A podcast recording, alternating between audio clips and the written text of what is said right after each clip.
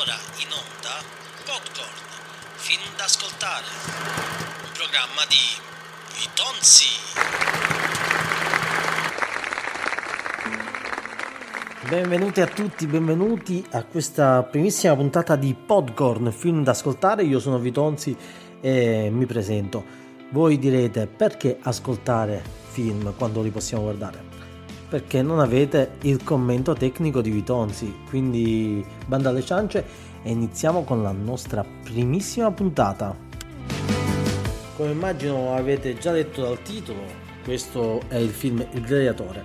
Il Gladiatore è un film del 2000 diretto da Ridley Scott che ha fatto altri film come Alien, Blade Runner, American Gangster ed è interpretato dagli attori Russell Crowe, Joaquin Phoenix eh, nei ruoli di Massimo Decimo Meridio e Commodo.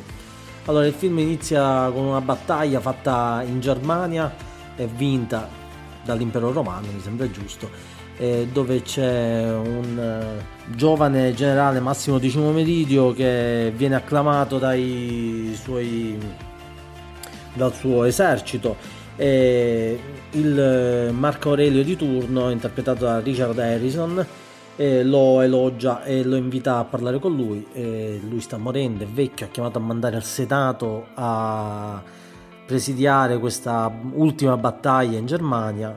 Allora, è importante che vi ricordo che ci troviamo in Germania e anche i figli che in carrozza dicono il vecchio sta tirando la cuoia, chissà che bella sorpresa. Comodo pensa che il vecchio papà gli farà una sorpresa. Ebbene sì, gli farà una bella sorpresa. Durante i banchetti, festeggiamenti, Comodo eh, con il Senato si pavoneggia anche con eh, Massimo Decimo Meridio, eh, ma lui l'unico pensiero che ha il nostro Russell Crowe è di tornare a casa dalla moglie, bellissima moglie oltretutto aggiungerei, e dal figlio perché deve raccogliere il grano. Per lui è importante la famiglia, lui fa tutto in funzione della famiglia per tornare a casa e godere della sua famiglia. Marco Aurelio lo chiama alle sue tende private, gli chiede come di fatti quanti giorni manchi da casa. Lui risponde come quasi una cosa fatta a memoria, 200, 2 anni, 264 giorni e questa mattina. E lì capiamo l'attaccamento proprio di Massimo Decimo Meridio alla sua terra, alla sua casa. Gli chiede pure dove è casa tua e si trova a Targilla. Abbiamo fatto una ricerca, Targilla è proprio all'estrema punta della Spagna, confine con, eh, con il Portogallo. Quindi ricordatevi, siamo in Germania, deve andare in Portogallo. Allora lì eh, Marco Aurelio decide di chiedergli di diventare il nuovo imperatore, ovviamente lui ci vuole pensare. Il nuovo imperatore perché? Perché deve traghettare questo impero e dare di nuovo a Roma il suo, sua, il suo potere, quindi vuole ristabilire la Repubblica. Va bene, quello gli viene in mente giustamente a Massimo. È comodo come la prenderà Marco Aurelio molto ingenuamente dice Comodo si farà da parte, non è un problema. Sì, si farà da parte, sì.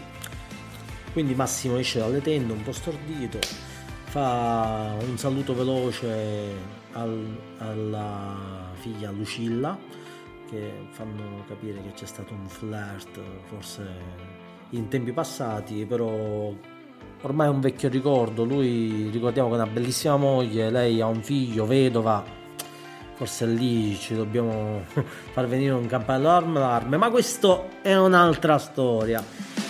Marco Aurelio man- chiama a mandare, manda a chiamare, scusate, eh, il figlio Comodo alle tende. Comodo molto inorgoglito, dice sì è la mia ora, è la mia ora no, non è la tua ora. Marco Aurelio, Aurelio gli comunica che lui si deve fare da parte, Massimo sarà il nuovo imperatore e lì lui piangendo che cosa fa? Ma uccidiamo questo papà, lo abbiamo ucciso, lo strangoliamo. Di notte viene svegliato Massimo dicendo Cesare ti vuole, lui si aspetta Marco Aurelio, si trova comodo. Capisce lui benissimo che si tratta di un assassinio, quello di Marco Aurelio. È comodo, cosa dice? Fratello, piangi con me mio padre dammi la tua mano in segno di fedeltà. Cosa fai tu? Io una mano la darei. Poi organizziamo un colpo di stato con quell'esercito alla tua. Ma Massimo no. Massimo è tutto d'un pezzo, non riesce a dire le bugie Massimo. Quindi non dà la mano a comodo. Cerca di organizzare le truppe, ma subito viene fermato e lui sa che è la fine per lui. Spera nella clemenza per la sua famiglia, ma gli viene comunicato che la sua famiglia la rincontrerà nei campi elisi e lì è proprio la fine. Con una serie di peripezie e strategie di guerra, Massimo X Meridio scampa la morte e cavalca. Vi ricordate che vi ho detto che ci troviamo in Germania? Lui cavalca fino a casa sua in Portogallo. Voi pensate che in aereo un viaggio del genere l'ho calcolato, ci vogliono almeno 4 ore d'aereo. Questo cavalcare fino a casa ferito perché è stato ferito in questa battaglia, il nostro regista ce la fa durare 20 secondi e non ci sono le strade. E mi, mi balena nella mente che si ci può anche perdere, non, non ci sono le indicazioni stradali ma questo viaggio è durato 20 secondi, che in questi 20 secondi la casa è stata data a fuoco e la moglie e il figlio impiccati giustamente. E lì è proprio lo strazio più totale perché ovviamente in 20 secondi hai cercato di fare il massimo, ma non massimo, anche lui si chiama Massimo, ma non sei riuscito a salvare la tua famiglia. Però, però vieni raccolto da un mercante di schiavi come se fossi ferro vecchio a sua volta viene acquistato da un personaggio molto carino che si chiama Proximo. Proximo era uno schiavo a sua volta ma è stato liberato da Marco Aurelio e vedi tutto torna alla fine. Proximo acquista questi schiavi e in Spagna da queste festicciole a base di carneficina con i suddetti gladiatori. Massimo inizialmente non ha nessuno spirito, vince senza dare spettacolo, Prossimo capisce questo disagio, gli dice che cosa vuoi, vuoi donne, vuoi uomini, eh, vuoi animali, vuoi fare cose strane, cosa devo fare per incentivarti a lottare, a dare spettacolo? E lui risponde, mi devi portare a Roma, voglio stare in piedi di fronte all'imperatore, sì, certo da qui capiamo che è un film, uno schiavo che sta in piedi di fronte all'imperatore. Però va bene. Intanto Comodo è tornato a Roma e viene sbeffeggiato da tutti. Il Senato lo sbeffeggia, il popolo lo critica e allora lui giustamente con un colpo di genio dice devo illudere questo popolo, indico 150 giorni di giochi e si riapre il Colosseo quindi Proximo appena sente che il Colosseo è nuovamente attivo, armi e bagagli subito a Roma, andiamo a Roma. Proximo arriva a Roma e gli viene comunicato che la sua battaglia viene pagato per una battaglia che è la battaglia di Scipione l'Africano della seconda guerra punica lui conosce un po' la storia e sa che i romani vincono e i barbari vengono annientati del tutto. E lui sa di avere dei gladiatori forti ma gli dicono prendi i soldi e stai zitto. E lui zitto si sta. Quindi viene indetta questa battaglia ma Massimo sa il fatto suo giustamente.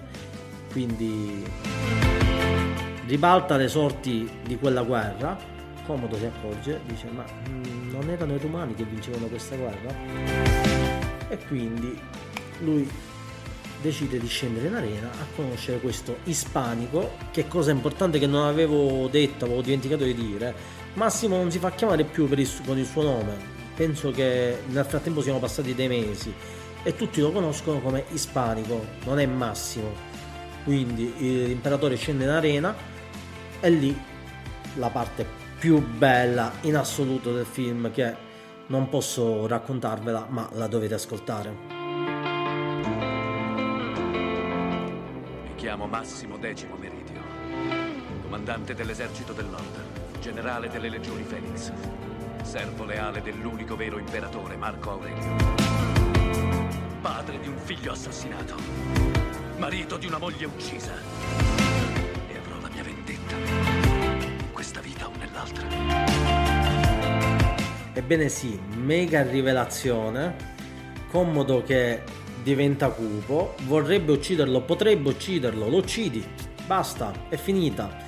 E invece no, Commodo sa che serve il consenso del popolo, lui ha bisogno del popolo e sa che il popolo ama l'ispanico, ama Massimo, quindi decide di graziarlo.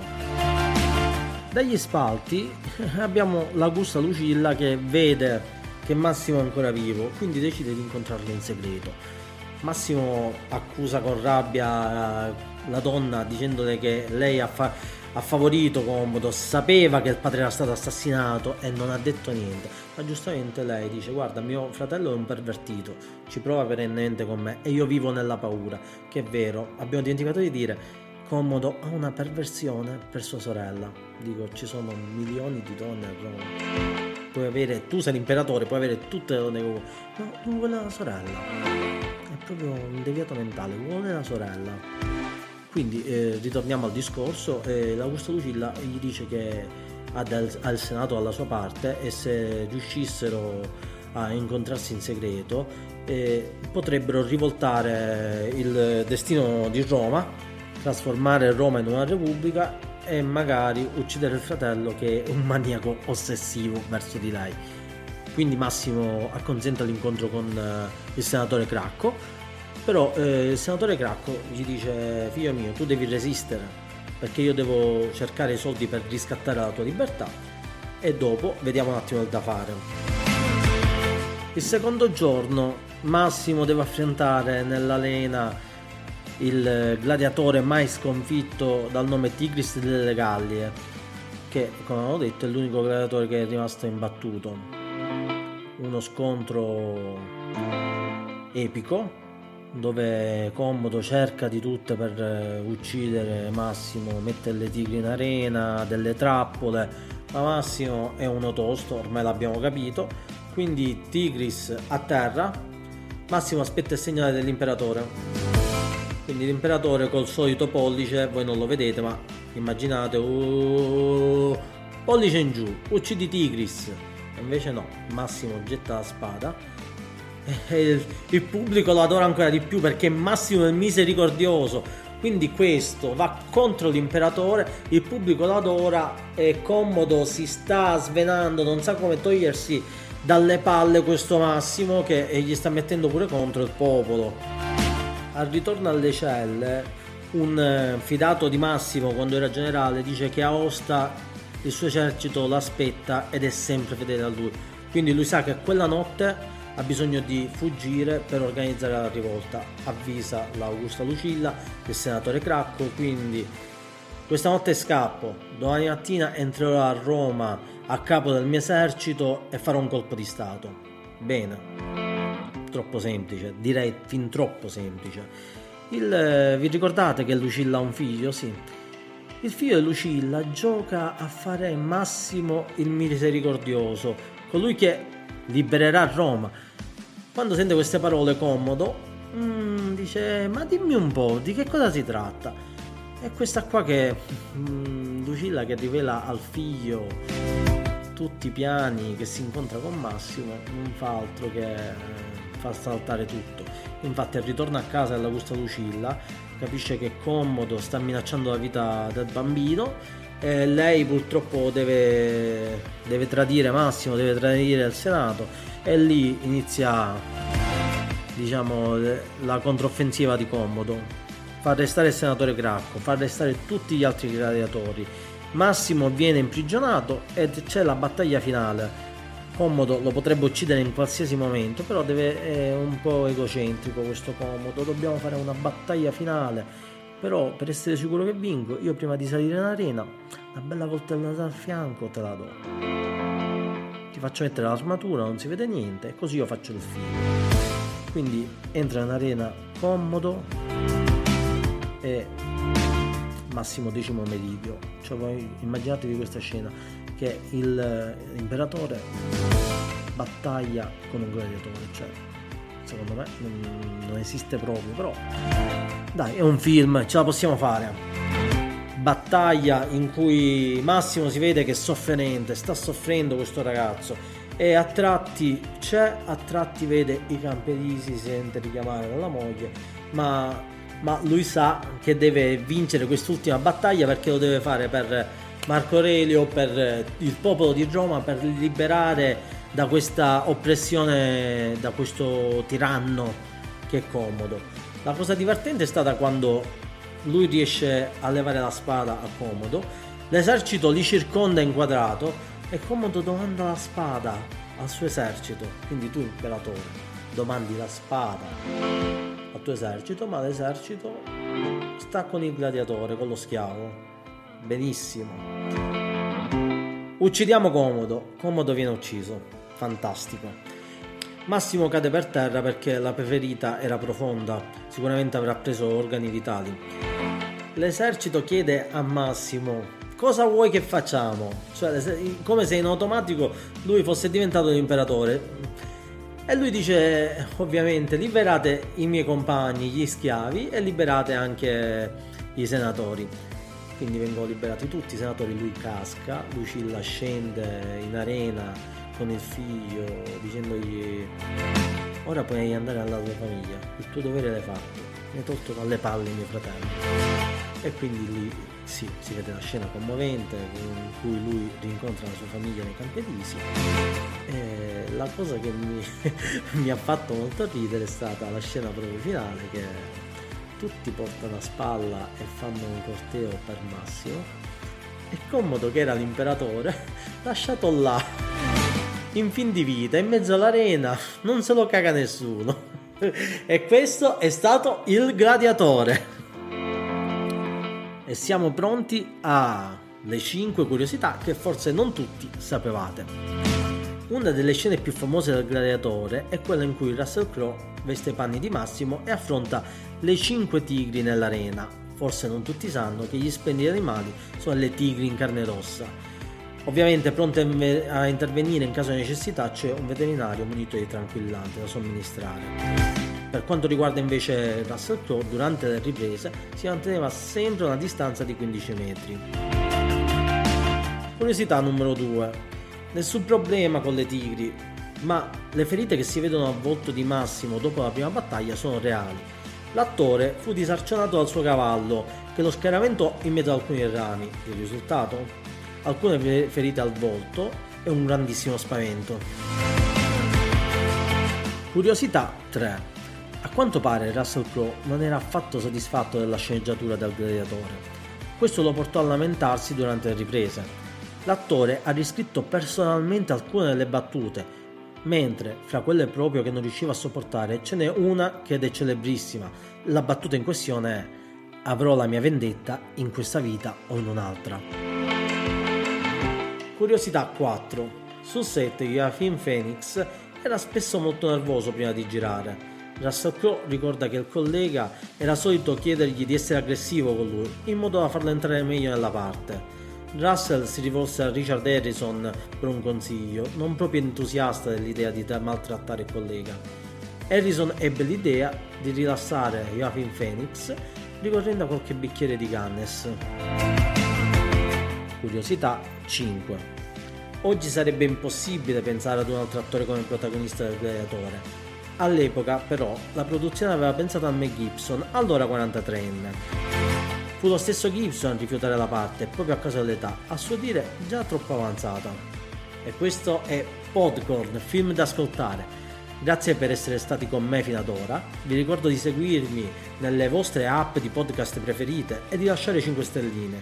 Condividere il podcast se vi è piaciuto e di seguirci anche su Instagram podcorn.podcast. Grazie ancora e ciao da Vitonzi.